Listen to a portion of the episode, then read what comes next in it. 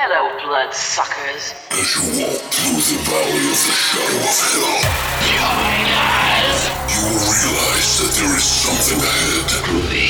Something that lurks behind the dark veil. We have such sights to show you. A veil that is beyond our own comprehension. I'm just gonna bash your brains. Beyond the void.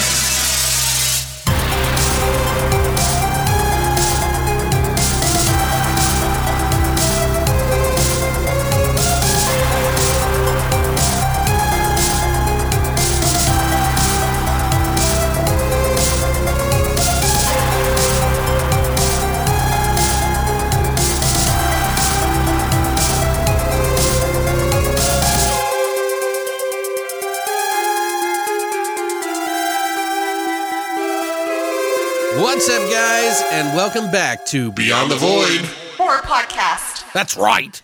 It's so serious. Serious. That's right, guys. We're back with a brand new episode. It's number 266. And this week, we're going to be doing our 2-week special of folk horror called Folk Off. All right? So funny. Folk off, buddy. We were going to use What the Folk, but that's already been used, so we had to get a little more creative. So what does that mean? Well, basically, we're going to be doing a couple, like 4 movies in total, 2 today, 2 this week, and then 2 next week that we're going to let you pick which movies we're going to watch. And those are movies that are within the folk horror category, which is a subgenre that pretty much came around in the 60s, late 60s, 70s. There was usage of it back in the 1930s, I guess, or something like that. But it didn't really become like a thing until the 60s we learned about. Yeah, like 70s. Right. Late 60s, early 70s. For those of you who may already know what the fuck we're talking about, Shudder has just released a bunch of movies on there that are from Severin.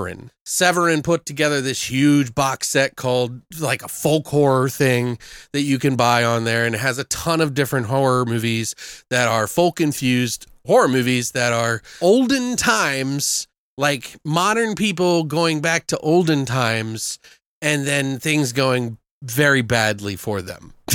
Yeah, folk. It's folk shit. Yeah, it's well, that's kind of just a dumber way to say it, but like essentially, like they even talk about H.P. Lovecraft in the documentary, but it, you know, like British folklore or folk horror is like, you know, where they go back to like the Stonehenge, and there's these like old practices of paganism and, you know, different types of religions and things like that have, you know, kind of stayed around, and they're like the forgotten gods almost. And then, you know, people go stirring up these problems again, or ancient beings. Yeah, or like spirits. The land is still infected with this sort of ancient, you know, religion or, you know, gods or whatever that we've forgotten about. And it's really kind of just like a analogy of us feeling the guilt over the way that we've either destroyed something or forgotten something, colonized things. In America, we have folk horror, which would be kind of like the Native Americans, and how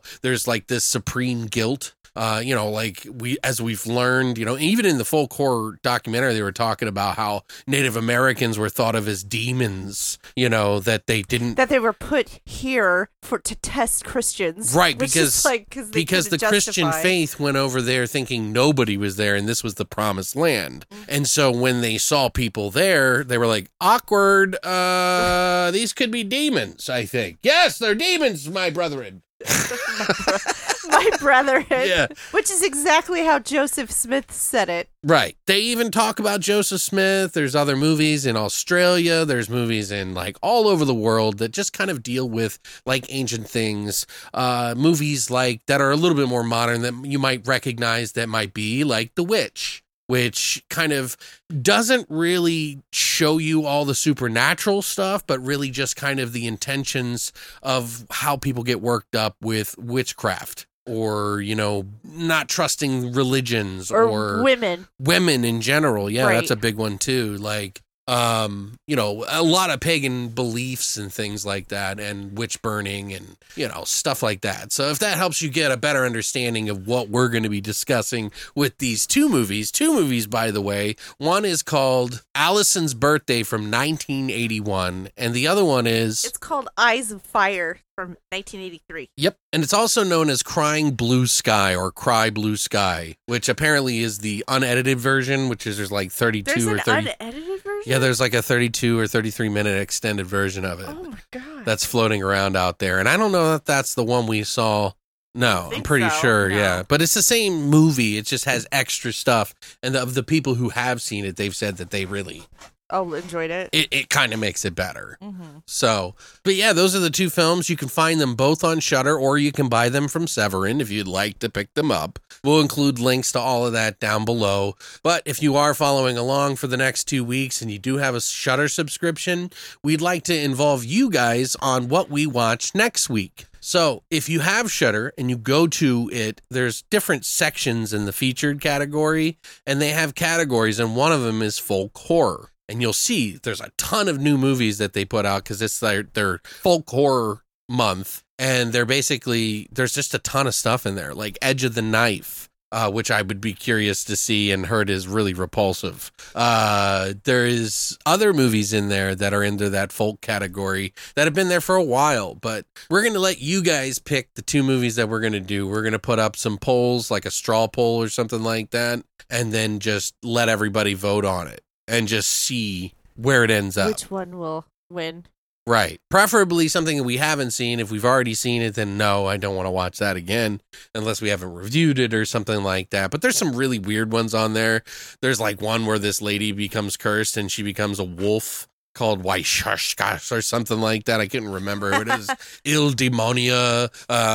There's a bunch on there, really, but you can check them out for yourself just to get an idea. And we'll take, you know, if you guys want to write us and let us know what your favorite picks are, you know, we'll just add them to the poll that we make. So, but yeah, we're going to kind of whittle it down. So if you want to give us some ideas in the comment section, please do. As soon as possible, because we're going to try to put that list together and pick it on by this Wednesday. So if you have ideas, we're going to do the poll. If you haven't given us suggestions, then we're just going to come up with the best that we can and then let you guys pick. So be on the lookout for that on our social media. I may even send out an additional email for our BTV VIP club thing so that you guys know where the poll will be, and maybe I can send it out on Wednesday to everybody so that they can kind of fill it out.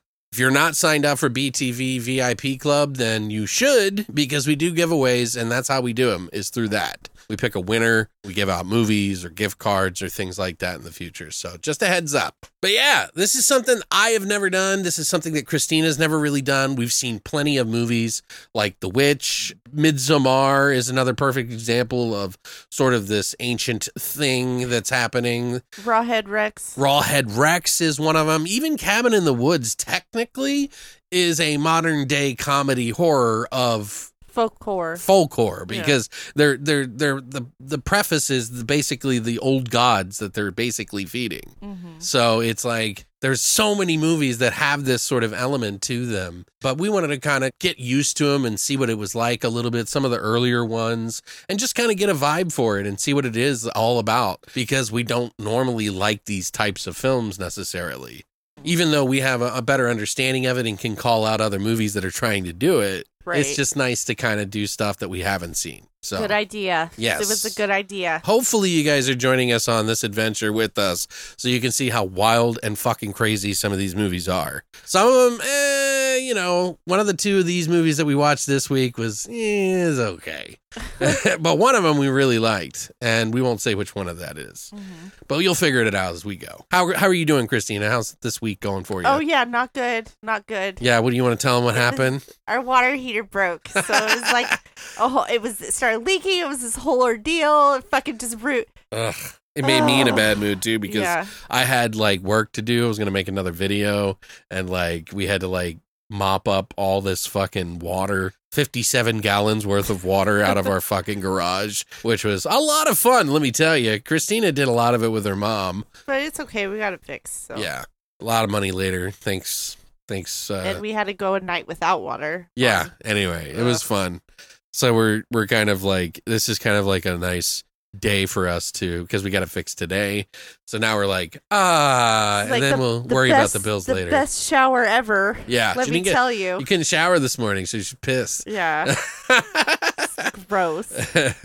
Anyway, so I think it might be that time. What time is it? Whore shots!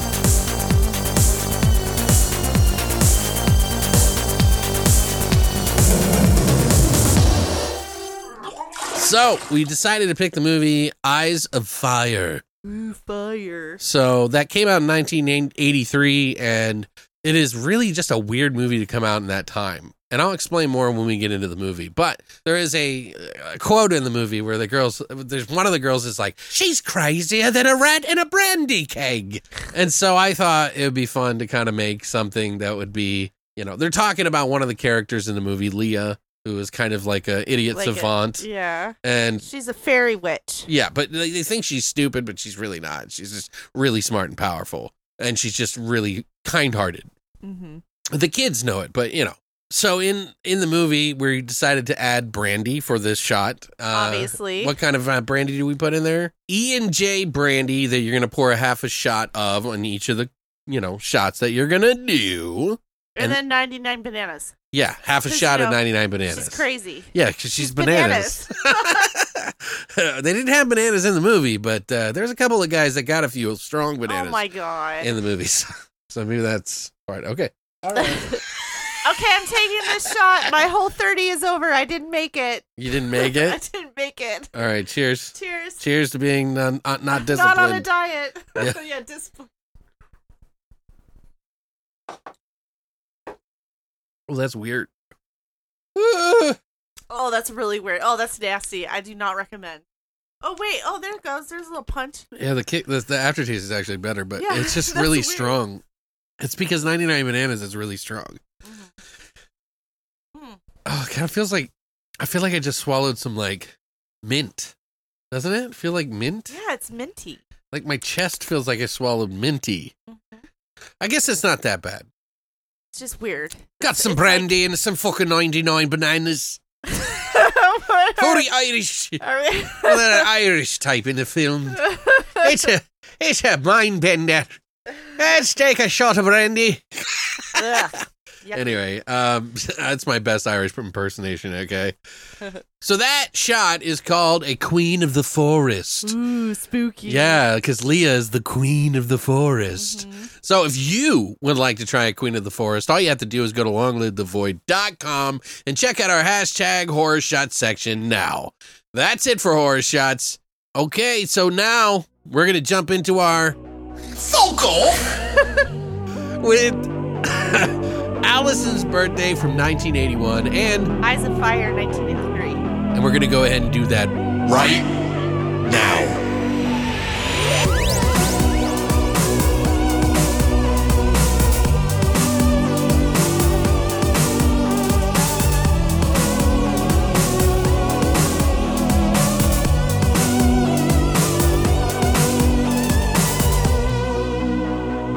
We're going to kick it off with Allison's Birthday. Christina, you did the work on this one. You want to go ahead? Sure. A young woman is subject to a reign of terror, so her soul can be transferred to the body of an old crone. Okay. Do you know what a crone is? Old crone. An old woman. Right. Is that like an Australian slang or something? No, I've heard crone before. It's just not popularly used anymore. Tagline is, Satan's only gift is death. Which makes no sense for this movie. That's kind of funny, though. Like, no sense to this movie. I would think that he would also be giving out, like, you know, like orgies, drugs, like all the good stuff. Yeah, really. I mean, like buffets, murder, drugs. I mean, everything I love. Abortions, yeah. Baby blood.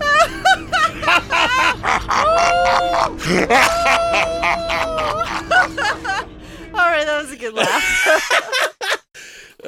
Sorry. Now that all the Christians are gone. All right, this was written and directed by Ian Coughlan. I'm laughing from before. No. Did I say that wrong? Why are you laughing? Said it right. Okay. Coughlan, it's fine. Okay. Ian Coughlan. Ian, is that what I said? I don't know. Okay, anyway. So obviously he's Australian, a writer and director from Australia. He's known for The Spiral Bureau from 1974, The Restless Years, and The Ocean Girl from 1994. Is The Restless Years the father of Fred Savage?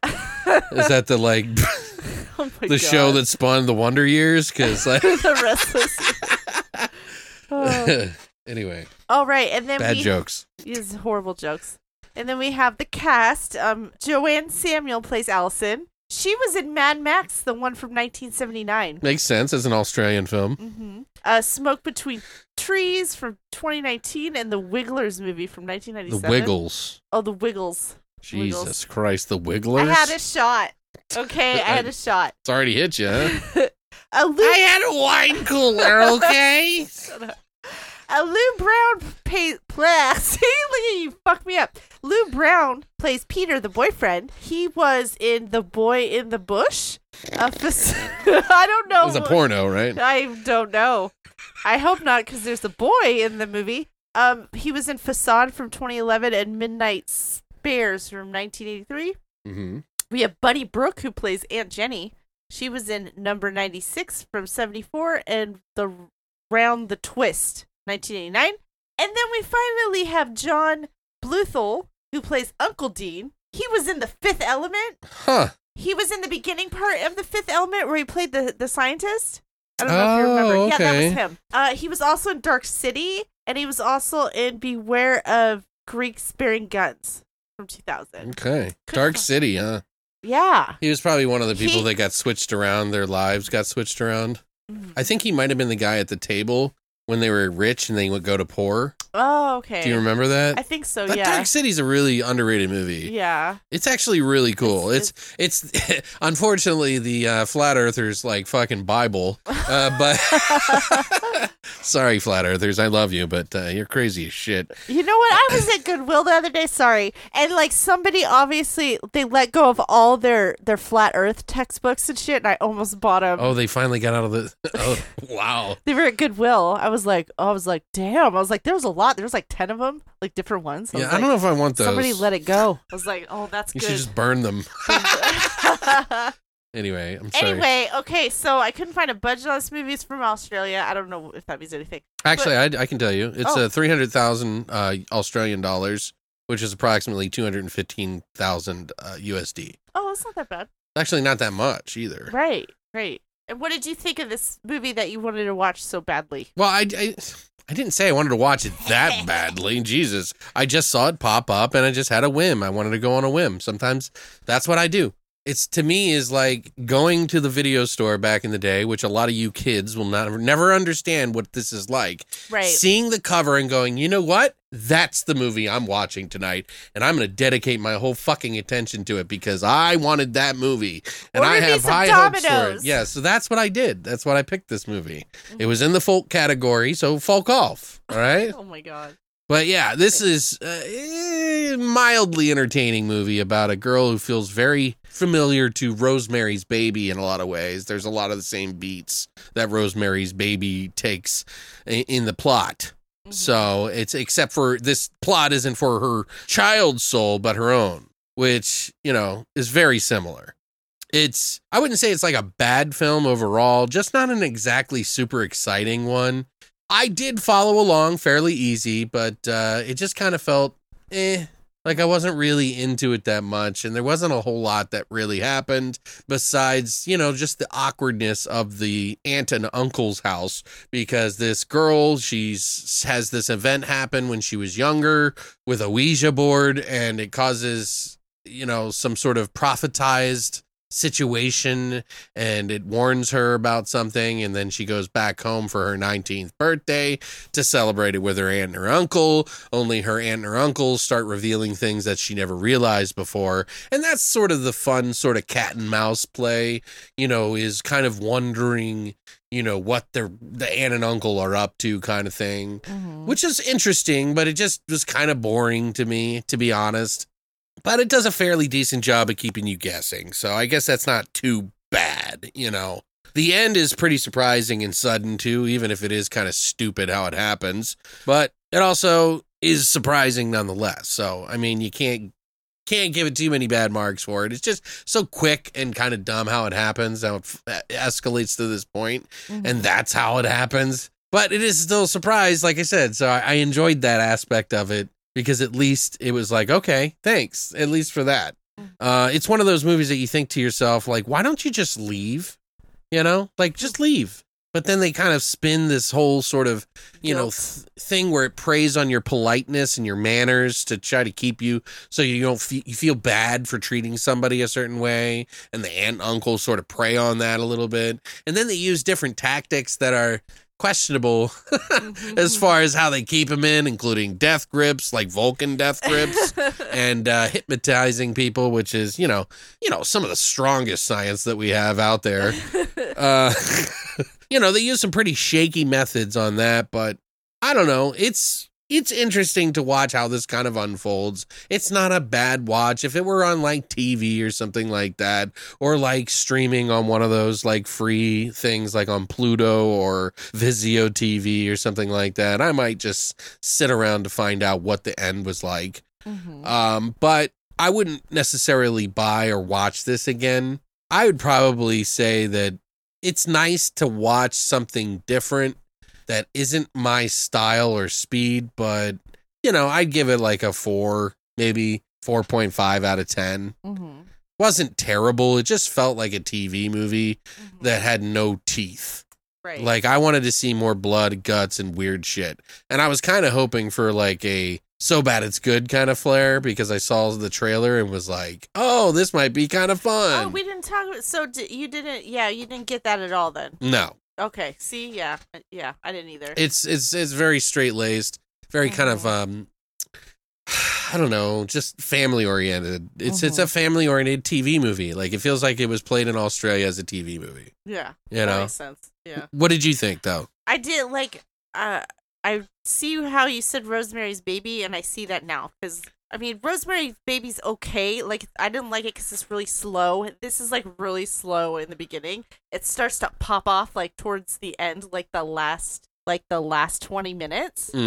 It starts to be really good, and but then it just kind of ends, which kind of sucks that you had to go through all of this to get this, you know, little nugget. And then it was like, geez, fuck Christ, really? Jesus. I wanted more of the cult. I wanted to see more of this cult. Like, why? Like, I wish it was darker, like more scary. Yeah. It's not very scary at all. No. I don't know if they're trying to be too modern with it, or I don't know what the fuck.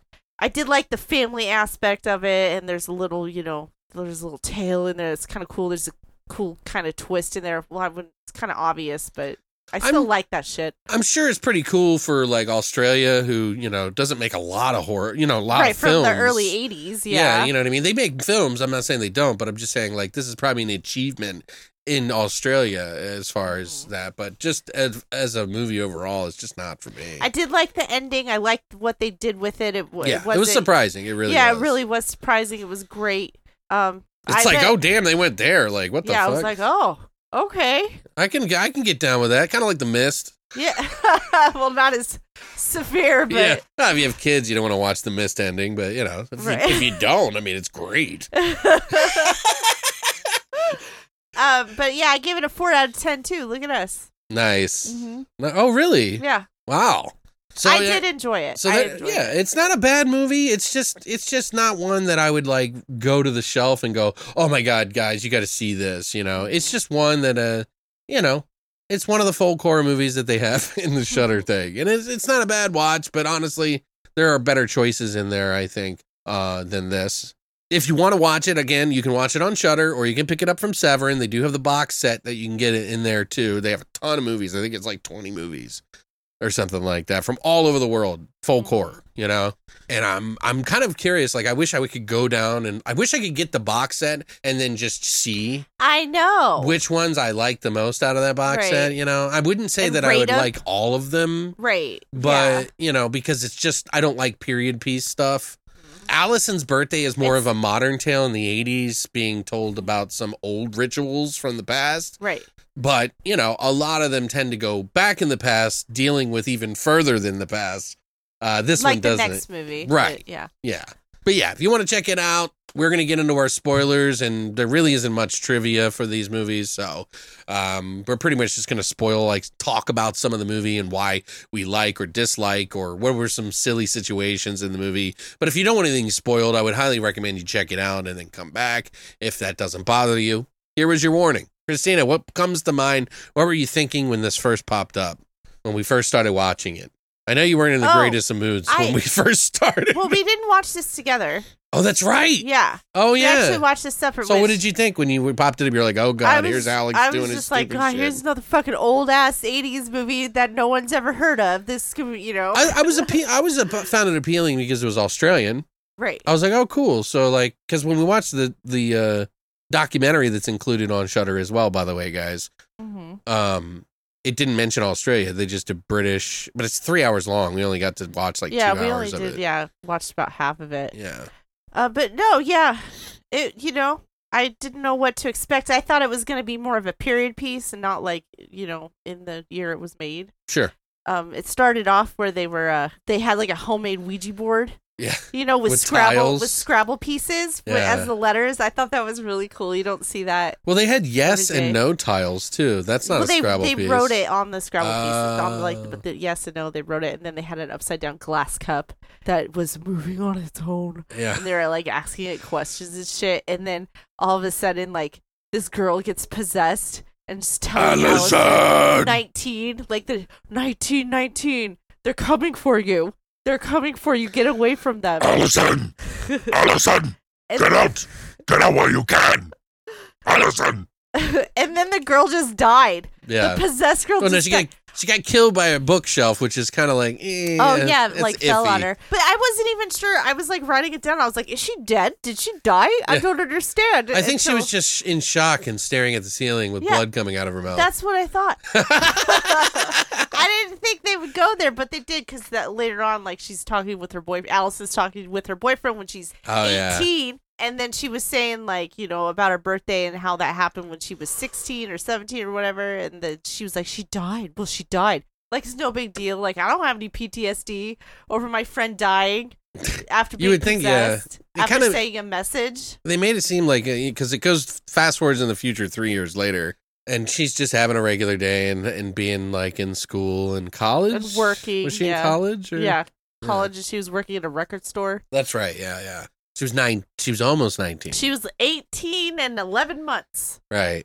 Is that what it was? Oh, yeah, because they say it right in the beginning, and at the very end, they go like, 104 years old. Yeah. Ooh, creative. I don't know. At the beginning, it was kind of promising. I thought that was, like, interesting. Kind of leads you into wondering what the fuck is happening. And who was the person warning her in the beginning, anyway? Was it the girl who died, who got her soul taken? No, it was her mom. It was her biological mom who had died. Oh, okay. Yep. I didn't catch that, yeah. Yeah. Why did she have a man's voice? Like... Oh, maybe it was the dad. I don't know. Maybe I shouldn't be assuming her gender. Yeah, maybe you shouldn't. We're not allowed to do that anymore, remember? You know, she's kind of like the naive little girl, you know, a little bit, you know. That's why I say the Rosemary's Baby, because they really make her naive in that movie and sweet and innocent. And that's kind of how they treat Allison in this movie. Like, you know, she has a boyfriend named Pete who is a pretty regular guy, you know. He likes her a lot. He's older. He's like 78 while she's like... No, he's not. He's robbing the Crable. Crable? Wait, wow. Crable? What's the Crable? Do you need another shot? That may be. I think I'm getting banana. Oh! Jesus Christ. Oh, my God. But, yeah, they're like, you know, she's like, it's her birthday coming up in, like, 4 days. She gets a call from her aunt. Makes her feel guilty. He makes her feel, like, ultra guilty, like, lays it on thick. Well, we have your uncle. He's sick. He's dying. Yeah. And then when they see him, he's like happy and cheery. Chip, cheerio. She's like, I know what you're going to say. He seems not so sick. He hides it rather well. It's like, bitch, you lie. For some reason that when she said that, it reminded me of your mom. Why? I don't know. Like, she was just being all sweet, like trying to cover up. Oh, yeah. Trying to cover up shit. Cover up a lie? What are you trying to say? What are you trying to say, Christina? Nothing. You call my mom a lie? You better back the fuck down.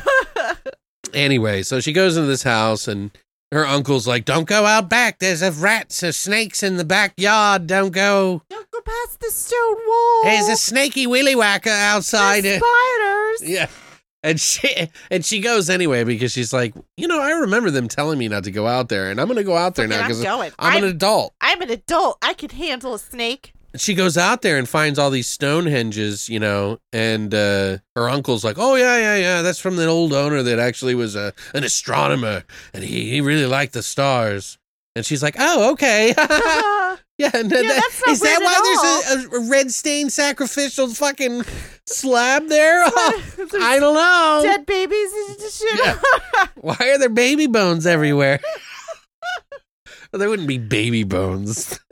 How do you know? Because they transfer the bodies. They're not eating and drinking babies' blood. Why wouldn't they keep the bones for, you know, ritual purposes? I mean, I don't know. You don't know. And then her aunt is giving, this is where I get the big, strong, Rosemary Babies thing. Because in the Rosemary's Baby movie, the neighbor lady is always so nosy and like in her bringing her soup.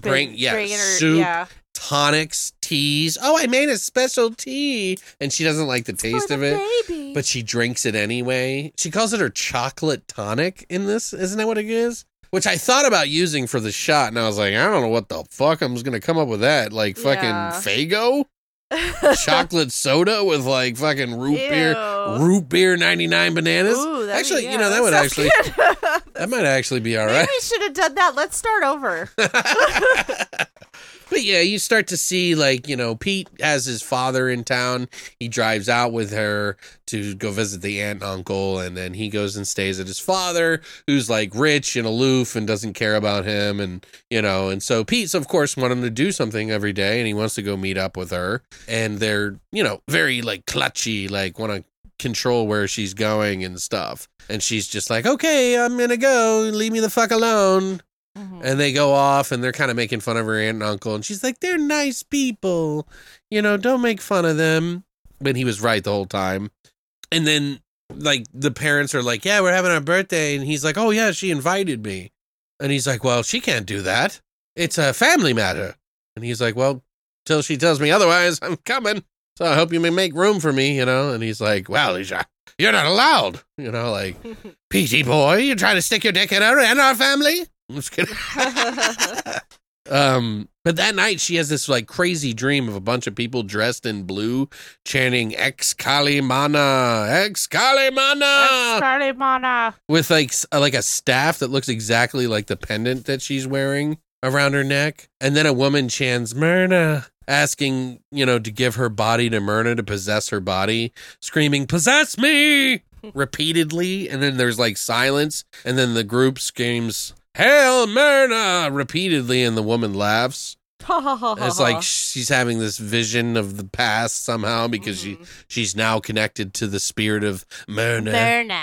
Yeah. Gotta keep Myrna alive. I don't know why. Simultaneously, there's an old bitch living upstairs that she never knew who was. It's your great-grandmother. And she's like, well, excuse me, who the fuck is my great-grandmother? She's 103 years old. She came all the way out here to see you in the middle of the night. Okay, so we know that the old woman is Myrna, right? She's just aged really old. Yes, so she needs a new body. Why did they wait 103? Like, what are the odds that she's gonna live to 103? Maybe.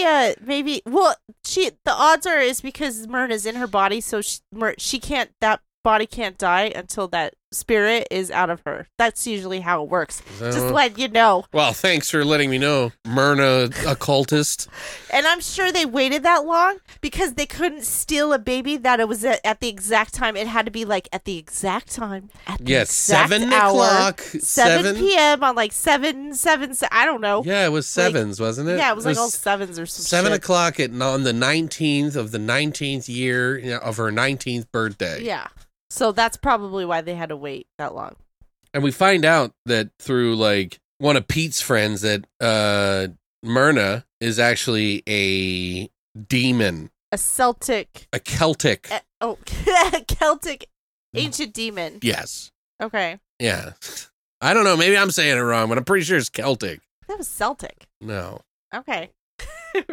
Celtic. Ready? Damn it. You're welcome. Whatever. Welcome to the class. You want a cookie? Class is dismissed. You win. You want a cookie? Anyway, but yeah. So that whole thing is happening. Like they try to like blame Peter for trying to break into their house one night or something like that because he knows something's amiss and he doesn't know what. He's getting wind of it, like they're doing something to her. Yeah, like they're tricking her because she's acting differently and she's like getting sick and the tonics are happening every night. And he sneaks in one night and then they blame him of trying to kill her and then hypnotize her. By the way, he grabs her, picks her up, carries her down the stairs, and then the doctor appears out of nowhere with the family. They're like, "Where are you going?" And he's like, "I'm leaving with her, and you're not coming with us." And then he goes to walk away, and the doctor just goes, "Hold up a minute," and pinches his neck like fucking Spock. And he just drops. He just falls. Yeah, did you notice he hit his head against the chandelier? Uh-huh. I watched it again just to see. Yeah, because I was like, did he just hit his face on the fucking chandelier? Anyway, so he falls to the floor with Allison, and then they go upstairs and quickly fucking hypnotize her. And he's like, "This is the truth, Allison, and you're going to tell the truth." And then you don't hear what they say to her, and they call the police, and then make him. And then he gets arrested. Yeah, for breaking in. Yeah, they let him out on bail. I'm like, dude, wow. Like, guy was going to murder her, supposedly, and they let her out the next day. He's rich. That's why. His dad is. Yeah. Yeah. He's rich. Now, I like this part because all of a sudden it's time to do research, okay? It's time for this guy to do research. Where he meets Sally, who tells him about the demon. Another occultist. He goes to this occultist store or whatever where his friend is. I like how he just has a friend who's into it, and then... He says to her, he's like, "So, are you into witchcraft?" She's like, "Oh, no, not anymore." Oh, God, no. And she's like, I went down that road and it got really weird, so I just backed out, you know? I'm doing terrible Australian accent. Yeah, I don't know what that was. Right, that's it. Something like that. So then he like goes to the hospital and he figures out that she was actually kidnapped as a baby. She was stolen as a baby, and they actually killed the parents. Yeah, he goes in through some news articles and finds articles from the date that she was born that the parents lost their baby. Somebody stole the baby, and then the parents died. Yeah. Parents of the magically. Baby died, yeah. Very convenient. Yeah. And then he ends up at the cemetery for some reason. No, he finds out that he's being followed by the aunt and uncles, like, because they have this goons. Like they have this whole cult of people that are the whole town. Yeah, well, they got to protect Myrna. Right, they got to, and they don't even explain why Myrna's such a big deal. She doesn't even do anything. She's that old bitch up in the fucking room. Yeah, did she make him rich? Like, I don't understand. Yeah, what does she do? Just sit around? It's all for her while everybody else dies around her. You can't be worshiping something unless it's doing something for you. I mean, I would assume, right? Like. Especially if it's evil, it's Satan's gift or whatever the fuck the tagline is. They don't really explain. They really don't. They don't. And I didn't like that. But I did like the... I'm like, she wasn't doing any magic, and just because she's old doesn't mean she doesn't have the power to do cool stuff. And I would think that she would kind of try to infect them, but really she's just an old lady, just like... Yeah, she doesn't even make cookies or like... cook some tea or she don't do shit. She doesn't even have a pot, a brew, witch's brew. A witch's brew. She's not sacrificing babies. She's not very demonic, let's put it that way. Pretty chill. But okay, so I did she likes her nannies, and nannies. Fucking milk at night, you know? What a scary demon she is. Oh, who wants some warm milk and nanners? Nana wafers? Anyway, so I liked the part when he was in the cemetery and they started fighting. Because it was like the awkwardest fight ever. Well, yeah, and the reason he goes to a cemetery is because he follows this blue car that's been following her around. Because they're trying to keep up on him because they're afraid he's going to go to the police and tell them what the plan is. And Even though he was just at the police. Right. Which they put him in jail for, yeah. But it was his word over theirs, so... And then he goes to the church, okay? He goes to the church. Well, they try to put him in the fucking cemetery first. They try to bury him alive. Right. And there's a guy with a pitchfork that comes over, and he's about to run him through, and he's like, wait, you might be interested in what I have to say, yeah? Oh, yeah, and he tells him that they stole the wrong baby. It was she was born at 7/17, while the other baby, the real baby, which belongs to the Beckerstads, was actually 7 a.m. Is this true? Do you have any proof of that? And he hands him a piece of paper and then fights him and then runs off. Mm-hmm. And then he opens the paper and it's like just some like It's the police report from when he got arrested. Exactly. And they're like, no matter. Oh, we got trickered. Yeah, he won't go back to the police. But he does grab a tiger gun of some sort. Some sort of fucking tiger pistol, they call it. Right, and that's when I figured, they're not in Britain. Oh, yeah.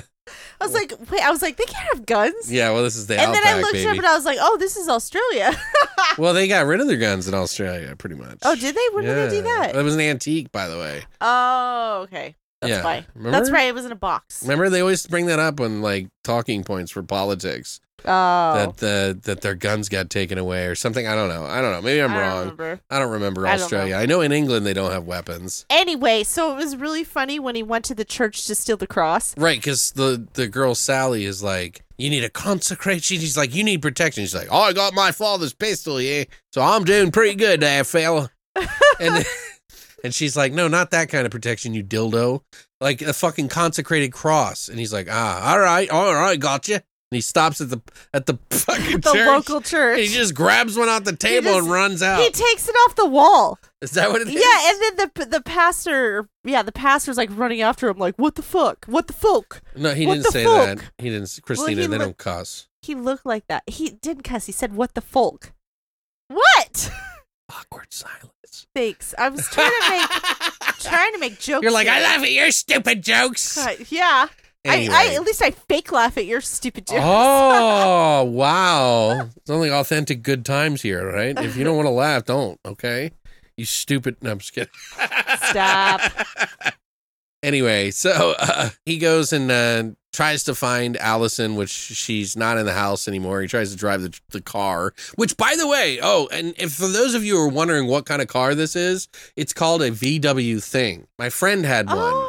They're kind of like dune buggy vehicles, but they're like Volkswagen had a sort of, they were called things. Mm-hmm. And my buddy, actually, who I moved out here with, who I'm no longer friends with because he's a piece of shit, his father actually owned a thing, mm-hmm. a yellow one on top of it, same color as that. Mm-hmm. And this one looks like it just had like poles.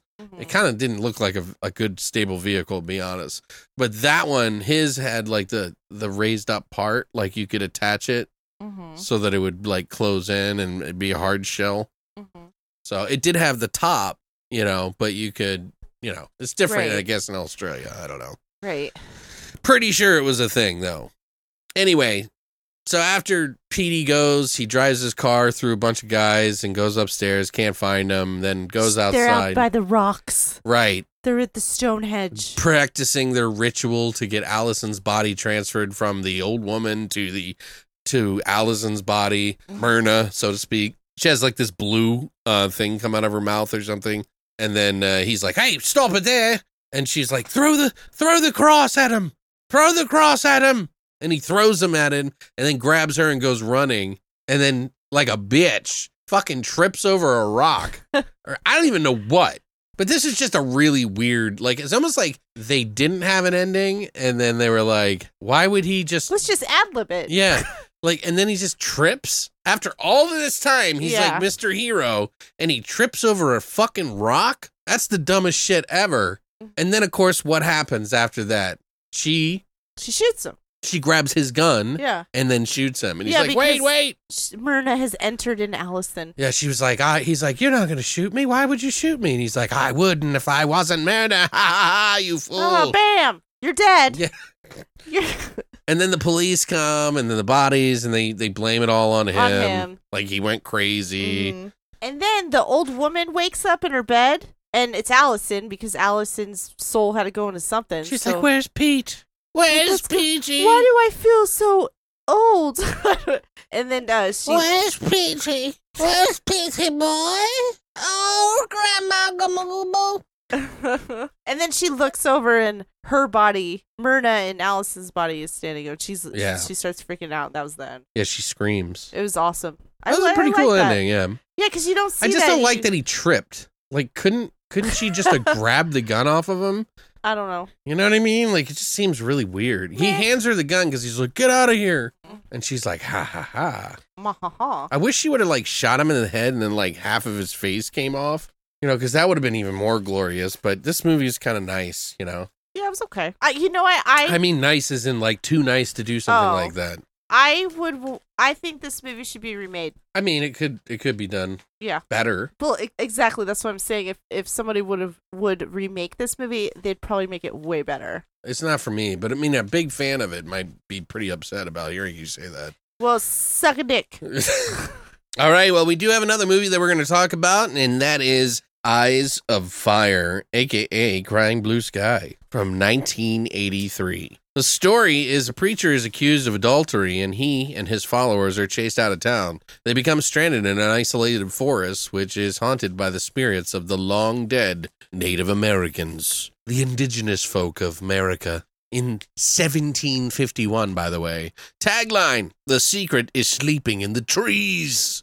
This is by writer-director Avery Crowns, who's from Kentucky and moved back there and is living there today. This was his first feature film. He's also directed The Invisible Kid and Sister Island, which is crazy that this is all he's ever done. But some of the cast in this movie is Dennis Lipscomb, who plays Will Smythe, the preacher, who was in War Games, Under Siege, Union City, The First Power, Cop Rock, the TV show, and he passed away in July of 2014. We also have Guy Boyd, who plays Marion Dalton, the father, the hunter guy. He was in movies called Foxcatcher, Taking Chance, Streamers, Retroactive, which is a really good Jim Belushi film. That's like a sci-fi time travel movie that I really like. Mm-hmm. It's like a 90s movie that's actually really cool. He was also in Carnosaur 2, Pacific Heights, Lucas, and more. We also have Rebecca Stanley, who plays Eloise Dalton, his wife, who is in committing adultery. She was in Body Double, she did an episode of Freddy's Nightmares, Perfect Crimes, and many other TV shows for a small role. We also have Sally Klein, who plays Fanny, one of the daughters. She was in Murder, She Wrote for about 3 episodes for like a big running story, you know, like a three episode arc. Mm-hmm. And she was also in The Twilight Zone in the 80s and other TV shows. We also have Carlene Crockett. She plays Leah. She's not related to Davy Crockett. She was on. You mean the King of the Wild Frontier? The King of the Wild Frontier. Nick at Night, huh? That's how you know it. Yeah.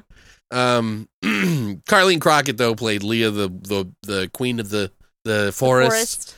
She was on Dallas for many episodes. She was also in Fantasy Island and one of the director's other films called Sister Island and more. We also have Fran Ryan, who plays Calvin's wife. She was in Stripes, Pale Rider, The Long Riders, Rocky II, Days of Our Lives, Tough Enough, Out Cold, General Hospital, and she passed away in January of 2000.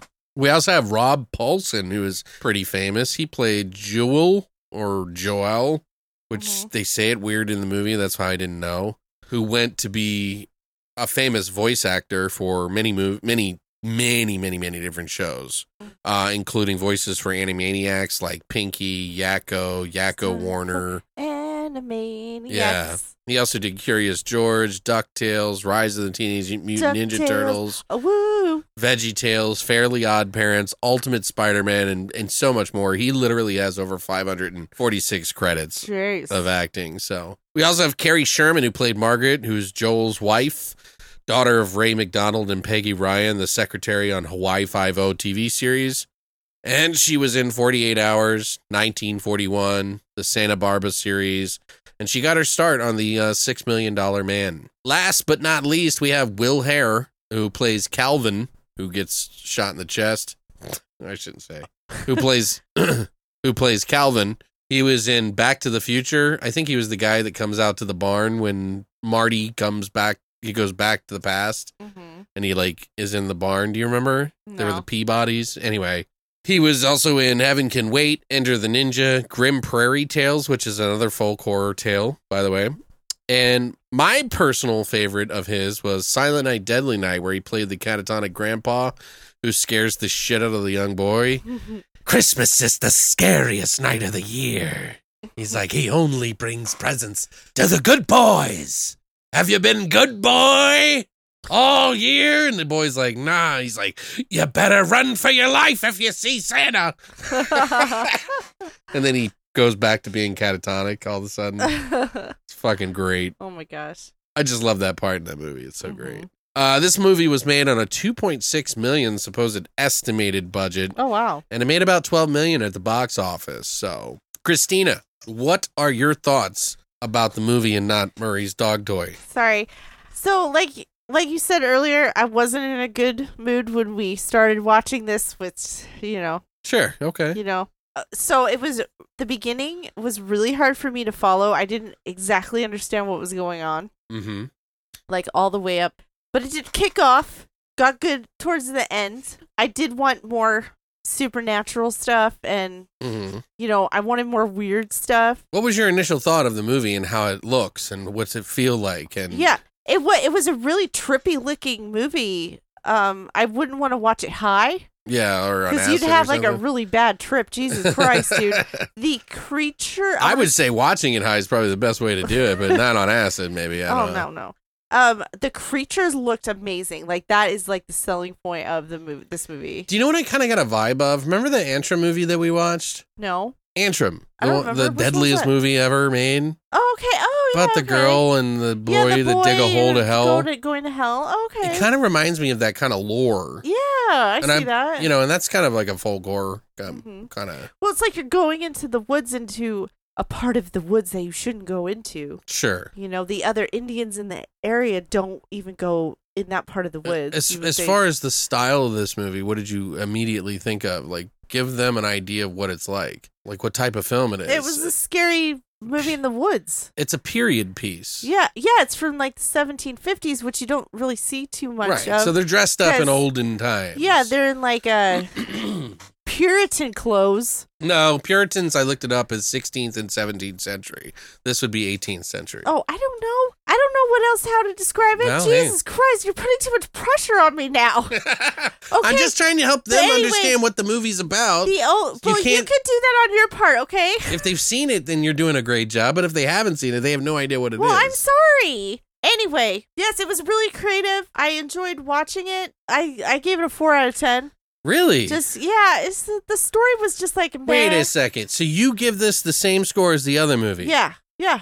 I enjoyed them equally. Oh, wow. That's really surprising to me. I thought you enjoyed it a hell of a lot more. We seemed to, I don't know, I did. I also like how they portrayed women in this movie, because you would think in that period of time, especially like on the American frontier, you know, they probably didn't treat women too well.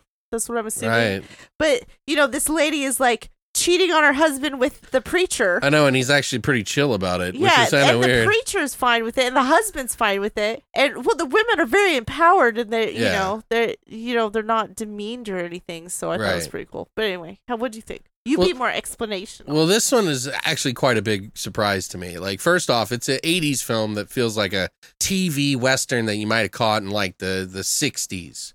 Like, the way that it's shot is almost like, I don't know how to explain it. It's really weird. Down to the acting style and everything. It's like, obviously a period piece not set in the 80s, which always sort of tunes me out when it comes to period pieces. I've mentioned previous, not my bag, you know, usually, but it takes them to do some pretty weird shit for me to really get into it, which this movie does. It is set in the 1750s of an American frontier where parts of the undiscovered country were run by different, you know, territories long before the U.S. declared independence. So it's, you know, a couple of kids are found adrift in a box for 7 days, and they tell a French military soldier the story of magic and peril, who doesn't really believe them, but she tells them the whole story the whole time, and they talk about how they were saved by the queen of the forest, Leah, and he's like, oh, I don't believe in magic, so you better get down to the facts.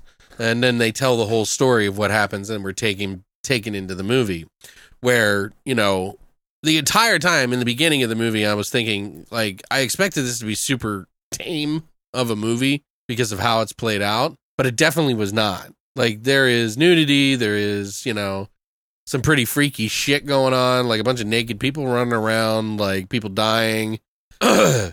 Lots of death and weird visuals that litter the screen. Kind of the way that they describe magic and how it's used was cool too. I really like that. It's just a weird combination of a movie, mainly about a prideful priest or preacher who is spared hanging by Leah, who has magic powers, but nobody knows. And he's about to be hung for adultery or whatever, because this guy's wife is cheating on him.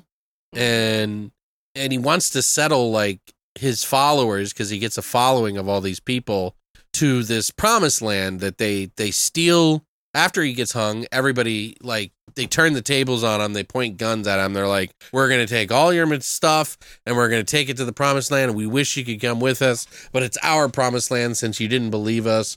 And they leave on this fucking raft and they get shot at. People die. And then they end up in this forest where nobody should go, and not even the Shawnee Indians go. And they decide to make this their bedrock, their homestead, yeah, their homestead and their promised land, because nobody's going to bother them in this area. Well, it turns out that's not quite exactly how it is. And they kind of awaken some sort of ancient tree witch, a devil witch, as they call her. Children. Yeah. And has yellow eyes and looks really fucking weird. Cool. Like, I'd want to be a forest witch like that. Hell yeah. It's kind of crazy how they kind of morph the way that the environment changes around them and stuff. Like, there's really kind of cool stuff going on. Like, faces start appearing on the trees. Like, it's like swallowing up whole civilizations of people and turning them into the forest, essentially. And I don't know. It's pretty cool. Like, they're kind of stuck between a rock and a hard place because of this priest who essentially promised them more than he could and doesn't deliver on it. And they sort of battle this like devil tree witch who pretty much drives them all mad to become servants of the forest. And it's just really cool how they do some of the visuals in this. It's like very practical as well. A lot of very odd scenes that kind of morph between like visions and magic, actual wild creatures and ghosts and nude people running around. There's like a witch who has powers too that seems like she's like this stupid girl that nobody realizes she has powers, and she's like protecting them along the whole way. And she kind of is their savior. It's weird. Nobody likes her, but they kind of can't hate her. It's weird. The last half of the film is where shit starts going crazy. Hell too. Yeah. The visuals get amped up. A lot of the crazier stuff starts to happen.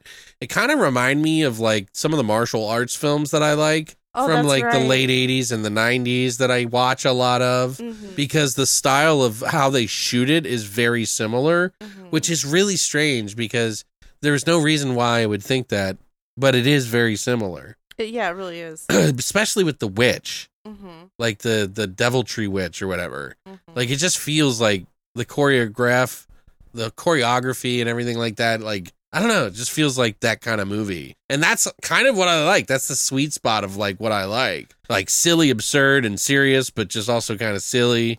But it's not bad. It's not a bad shot film or artistic looking film, I guess, is how the better way to put it. Kind of carries with it some pretty great colors and shots. They do like a lot of superimposed stuff over top of things to kind of make you feel like the spirits are like invisible, and like they have neon colors, a lot of different weird sound effects that are thrown in with this like humming score, which is kind of cool. Like some of the music is like really like off-putting because it's like yeah. And then when it gets dark, it's like kind of like really abrupt and scary and dark feeling and moody, very atmospheric, surprisingly, by some of the stuff that they were doing in this film, which is also why I kind of think of Antrim a little bit when I watch this. Hope any of that is making sense to you guys, because it's very hard to describe without completely just spoiling the shit out of it. A lot of experimental ideas in this one. It's his first feature film, and that's probably why. It's one of those things where you just kind of throw in everything in the kitchen sink to try to make a mark in your movie. And, you know, you wouldn't necessarily professionally do that normally, but you take more risks because you don't know your style yet. And it kind of pays off in this movie. Some of the effects are the best, but I found it pretty fun. And it kind of gets better as the movie progresses. So it's definitely not my style of movie, but I enjoyed this one a hell of a lot more than Allison's Birthday. The whole time I'm watching it, it feels like I said, that 60s Western style got infiltrated by some weird horror from some weird martial arts horror movie that was like, hey, I'm just going to bleed into this old Western movie for some reason. It just like completely dichotomy, like a weird dichotomy between things going on. So it's like fantasy, Western, martial arts, horror, weird shit. So I'd say this is, you know, definitely a film, and we'll get into it more, that has a message about colonialism and like the effects of it. I'd give it probably a 6.5 out of 10, maybe a 7 even. Oh, wow. I thought it was that good. Mm-hmm. Like, I really was entertained by it. And I think it's a pretty enjoyable film for a movie that's not within the realm of my usual interests. Mm-hmm. So it surprised me, and I really liked it. So, well, I think we put a little bit more thought behind the movies and the point of them. So we watched the documentary, so I'm sure this one had more of a folk horror. Yeah, it did. This one had way more of a folk horror thing to it, and I think that now that we know more of a basis behind the genre, like, I think it helps more. Sure. Or at least for me to grasp what they're trying to do. Yeah, and we'll get into kind of like, you know, the essential thing that they said in the folk horror documentary is like, we don't go back there. Right. That was like this pivotal moment where one of the authors of this famous book about folk horror said, we don't go back there, meaning those were chaotic times. Mm-hmm. And we don't realize just how chaotic they were. Mm-hmm. And if we were to go back then, we would not know how to handle ourselves. Right. Because it's just not the same these days. So it's kind of scary. And we have a lot of wounds from the things that we've caused in our past and stuff like that. Like as a society, different societies all over the world, mm-hmm. there's a lot of bad blood, right? A lot of death. So that our nations are built on. Mm-hmm. And that is where folk horror thrives. Right. Is in those pockets of forgotten lore, mm-hmm. forgotten religions, forgotten death. So it's kind of interesting. I like the idea of it because it reminds me very much of H.P. Lovecraft, but H.P. Lovecraft is all completely made up, not based on some history necessarily, but more of kind of the same air of older gods and things, but just not basing its premise off of society today. But, you know, H.P. Lovecraft was not a fan of people very much. Anyway, we don't have any trivia really for this one. There's not much for it at all. But we do have some scenes that we're going to talk about and kind of go over to see what we think about this whole film and what message it is and what we think it really means. Because we kind of discussed it briefly after the movie because it was just so different. But if you don't want anything spoiled and you want to check this out for yourself, you can check it out on Shudder, or as I mentioned with the last movie, you can go ahead and pick it up from Severin. We'll post links down below for you guys, so if you want to pick it up, you can. Or if you want to just watch it on Shudder, either way. But if you don't want anything spoiled, here's your warning. Right out the bat, like when this movie started up, I was like, oh God, this is like heavy, heavy period piece that looks like a TV show almost. Yeah, it really And I was like, oh man. I don't know how I feel about this. And then I thought it was going to be like Salem witch trial things, which kind of like was off-putting to me because, oh, geez, fun cries. Dude, the acting and the writing and everything was just so like 60s style. Like, it just it was like soap opera. Really weird shit, you know? Not a type of movie that I would necessarily want to watch. Mm-hmm. But, you know, it does change and does get better. Especially with a lot of the practical effects and like weird shit that they got going on. What did you think of the characters? Because I didn't like how they portrayed the witch. Like cause she was quiet. They treated her like she was crazy. Well, because I think there's some the reason why he did that might be kind of specific. I can't say for sure, but if I had to make a guess, the preacher, who we find out later on, was the reason that her mom got burned. Right. They burned her. During a madness, when he goes crazy, he says it out loud and she overhears that he helped burn her mom and that the fire kept going out, so they had to keep relighting it. It was horrifying to watch her burn slowly like that, which is pretty crazy. Maybe you shouldn't burn people at all. Well, this is how, you know, like the Christians tried to kill off paganism and things like that. She really is a witch. Nobody was paying attention to her. And the only ones that actually do believe in her and know her to be a good person is the kids. The kids. Right. Yeah. And the adults and everybody, they treat her like she's stupid and that she doesn't matter, and that, and she is the savior of all of them. Mm-hmm. And she, they should be worshiping her. Right. She saved the preacher in the beginning. She made the rope break, which is like a miracle back then. Like, that doesn't happen. The rope should not break, and they all froze because they thought it was God's will. But she was just telekinetic? Is that she was praying to the natural spirits of the order of the trees. The paganism sort of, you know, she's a witch. Right.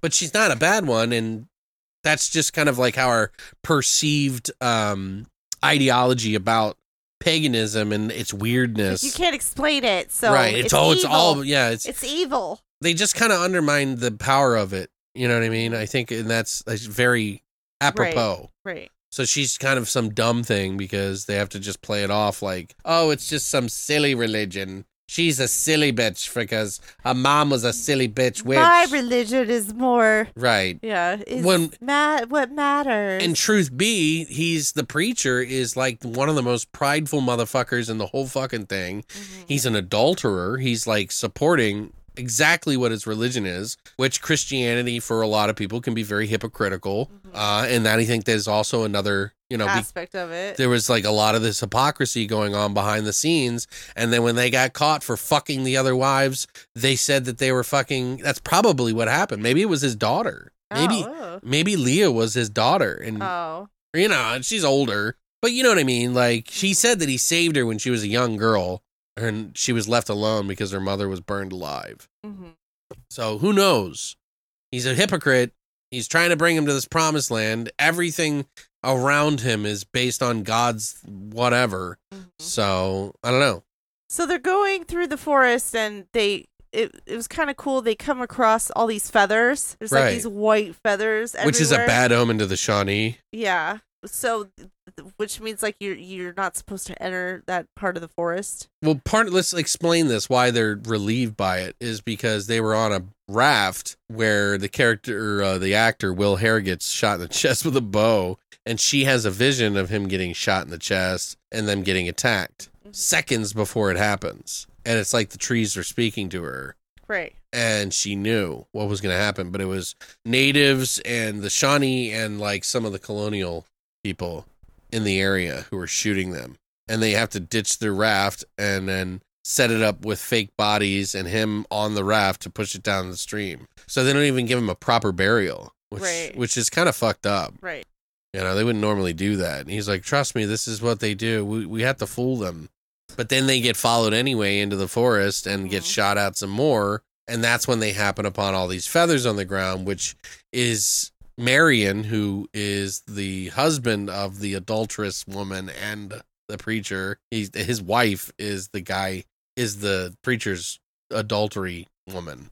Right. You know what I mean? Yeah, I know what you mean. Okay, yeah. He's in town, and he settles the natives and the colonial guys by acting weird, put on a mask, and like put some branches in his head and stuff. And like they kind of make jokes, and he's speaking to the Shawnee, and he makes a joke about how his life is fucked because his wife is screwing a preacher. Mm-hmm. And then the natives laugh, and then he takes the stick that he's holding, and it's like really a weapon, and he shoots like the colonial guys, and is like, don't kill the natives, which you can already tell that he has the respect for the land, and the preacher doesn't. Right. Because the preacher throughout the whole movie is like scared of the natives, and he wants to kill them, and he doesn't, you know, because they shoot one of the natives. Right. They say natives in the movie, by the way, guys. I'm not trying to be disrespectful. The indigenous is the proper preferred nomenclature now, but you know what I mean? So I think that's what all of this is playing into. The whole obvious thing is that they go to this area where not even the Shawnee are interested or would step into, because there's some obvious bad shit going on there. And of course white people being the way they are, you know, sort of like in this colonial people being the way they are. They just want the land. They just want the, you know, to the promised land or whatever. And they just want to be left alone to start their settlement or whatever, mm-hmm. and like do this thing. But obviously this is kind of like a movie about retro paying the white man for shitting on the land and like raping the land and stealing the land. And, you know, with some ancient fucking witch who even the Shawnee knew to stay away from, but because this wasn't their land, the colonial people settle on. And that's when shit starts going batshit wild. Right. Like, there's a scene where they have, like, the... he thinks that the Shawnee have given them a child who's, like, wrapped in, like, deer pelts. No. This ain't no child. Yeah, Leah sees her as a... demon. As the devil... Which look cool. Witch or whatever. She has the... Like, red eyes and... No, it's yellow eyes with blue face. With, like, scaly skin. Yeah. She kind of looked like the X-Men mutant. What's her name? Yeah, she totally did. I can't think of her name. The one that can change into anything. Yeah. Yeah, the blue skin with the red hair or whatever. Right. Yeah. I can't think of her name, which I thought was really cool. You kind of see, like, it's weird. Like, I still have a hard time believing that in this time and age, in the 1750s, that this Dalton guy is going to be so calm and relaxed about his wife sleeping with the preacher literally in the same fucking cabin that is, like, what? All but 10 by 10 foot wide. Well, maybe he was just so in love with her that he knew she would come back because she did. I mean, he's doing the right thing, but... They got a kid together, so... That's true. He was just worried about the kid, their safety. Yeah, well, the teenager. Because the preacher didn't know how to take care of them. Right, obviously. He fed them all kinds of, you know, wondrous, beautiful things. And you know, Christian stuff is what Christian... Well, that's what it's about. I mean, really, it is. Right. Because he's like, oh, we need to... They gave us one of their children, and we need to indoctrinate them with all this Christianity as quick as possible. Quick, we must baptize her in the river. Like, literally, that's what happened. Like, That's what he said. So it's like, I think this is all relevant to that kind of thing, and that's why they're doing it. That's why folk horror is popular for that reason. It is about retribution for forgetting the old past and the old times and how you got it and all this other stuff. And just being ignorant, you know what I mean? Not mindful of the olden times. Right. That were more powerful than they are now. Mm-hmm. Just a bunch of ignorant people walking around being idiots. And the only person that ever realizes it is Leah the witch, who is a witch, and Dalton, what's his name?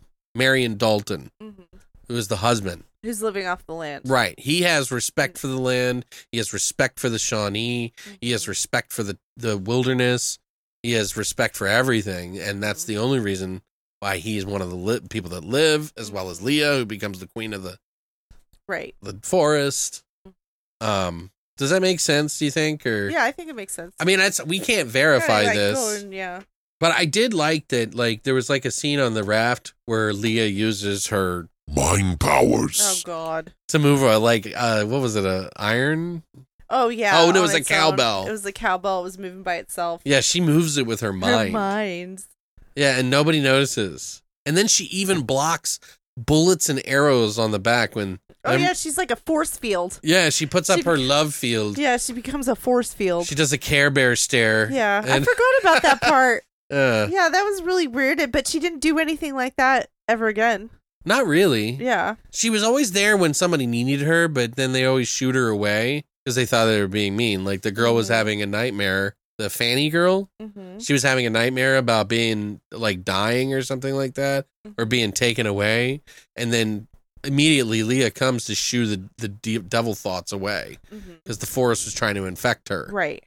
Not on my watch. And it was like slowly seeping her in because there was people in the movie that just like walk off into the woods and get taken into the trees and become part of the tree.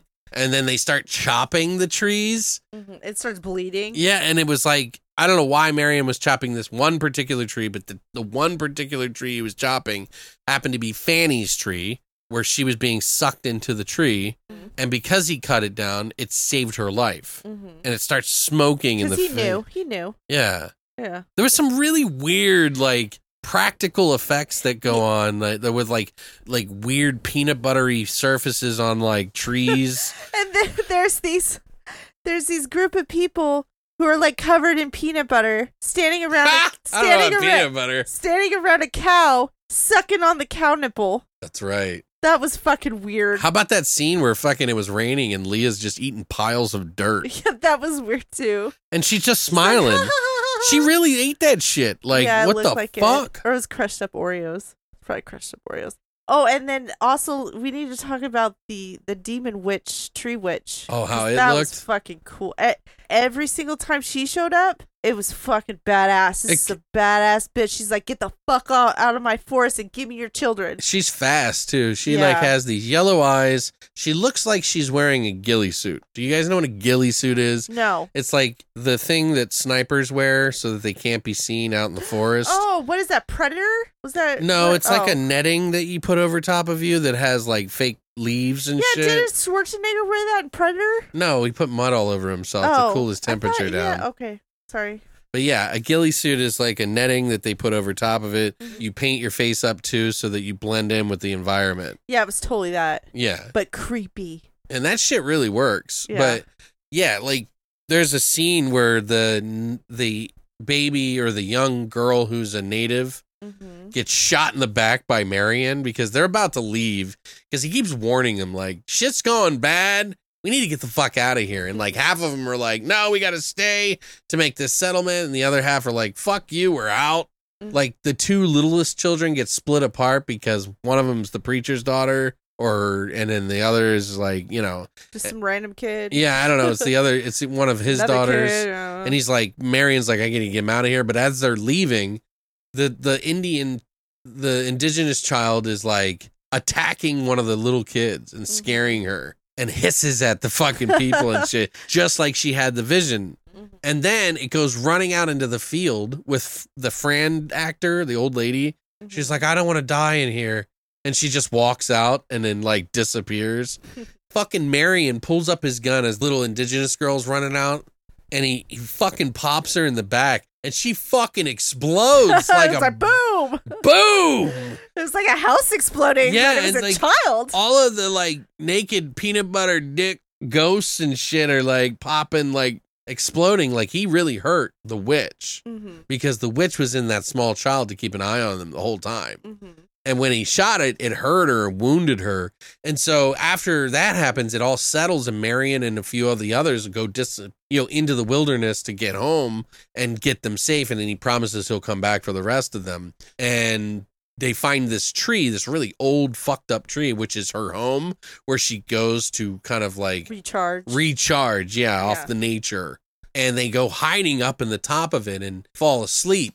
Well, one of the kids drops something. And there's like a scene where the witch comes in and they're like being really quiet and it lays down by the tree and it's got like a wound on its chest and it's just like living worms and like tree branches and leaves that look all mushy like in her stomach and it just lays there and falls asleep. And then when the kid drops something in the middle of the night, it wakes up the witch and then takes Marion into the tree. Right. So then the girl and the little girl, so one of the two kids, they have to go back to the settlement alone because they don't know how to get home. Right. They have no choice. Right. Which I thought was really cool. Yeah, it was really cool. Is that the part when Leah gets to the witch, the tree witch or whatever, and then she tells the witch, like, give me your power. And then a little frog pops out of that tree witch's mouth. The reason it happens is because she speaks to Marion, who's stuck in the tree. Uh-huh. He's not too far to be saved. His soul has been sucked into the tree or whatever. And she's like, Marion, you must fight her. Don't give in to her. She was talking to him. You must fight her. You're telepathic. Pull her out. And then his arm comes out of the tree, which there's some really cool effects here. Like there's like red light behind their body in this tree. And he's like pulling the witch out by the arm and by the head. It's cool. And it's like, he's like infused with the tree while the witch's like back is infused with the tree. And it's like kind of coming out and they like pull her out and then Leah shows up and grabs the frog, this golden frog that hops out of her mouth. She's like, give me your power. And then she just bites the head off the frog and all of a sudden has power. Yeah, now all of a sudden she's the tree witch. Right. Yeah. I forgot, like, there was other people that tried to leave again because when the girls came back, they finally say, fuck it. The preacher's lost his mind. He finds out that, like, you know, that he killed Leah's parents, mom, burned her alive, and tells her that how they had to keep lighting the fire mm-hmm. and how horrifying it was. And Leah finds out, and everybody leaves the preacher by himself, and he's just like gone into psychosis in that middle of the settlement.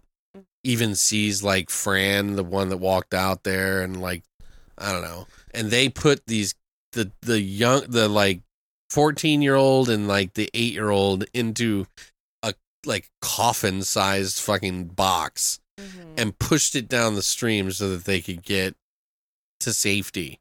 And when the Leah eats the frog, that's when all the people like disappear. Right. And they find Marion, who's full human being now. He's not alive. He's not alive. A zombie. He's not a zombie. He's fully alive. And his wife is like, feels terrible because she starts macking on him. Yeah. She's like, I made a mistake. You're always the right choice. It's like, oh. And then what happens? Oh, that's when you find out that the girls who were floating down in the river had been in that box for 7 fucking days, dude. 7 days. It's crazy. I don't know.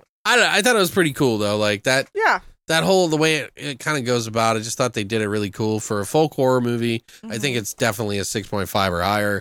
Maybe good for some people, not for others. Yeah, it's okay. It's not exactly a very popular genre, but there are some people that are very impassioned by it and it's interesting. I'll watch more of it. Yeah. So you guys got to help us in finding out which movies we're going to watch next week. So please, you know, definitely if you have some ideas and you see the Shudder category called folk horror, look in there and see which ones you want us to do and let us know, and we'll add it to the tally, and then you guys can vote on it through the straw poll, and make sure you know, do it as soon as possible, because we're going to pick on This Wednesday. So I hope you enjoyed this. I know this is a little different. It's not everybody's favorite style of horror film, but you know, I really want to kind of experience horror as a whole, not just the ones that I absolutely adore, and kind of push my boundaries a little bit to see, you know, what stuff I might not like. Because I mean, I wasn't a fan of vampires, and then look at you now. Yeah, I mean, I started watching some of these older films, and I'm like, okay, that was pretty good. You know, like, and there is some of the movies that I like, but they're normally the non-traditional type, you know. Mm-hmm. Do you want to know what I learned on TikTok about vampires this week? What? There's a scene in Lost Boys when they went, they like stabbed the vampires, and they came out of the, you know, Corey Feldman and the other guy came out.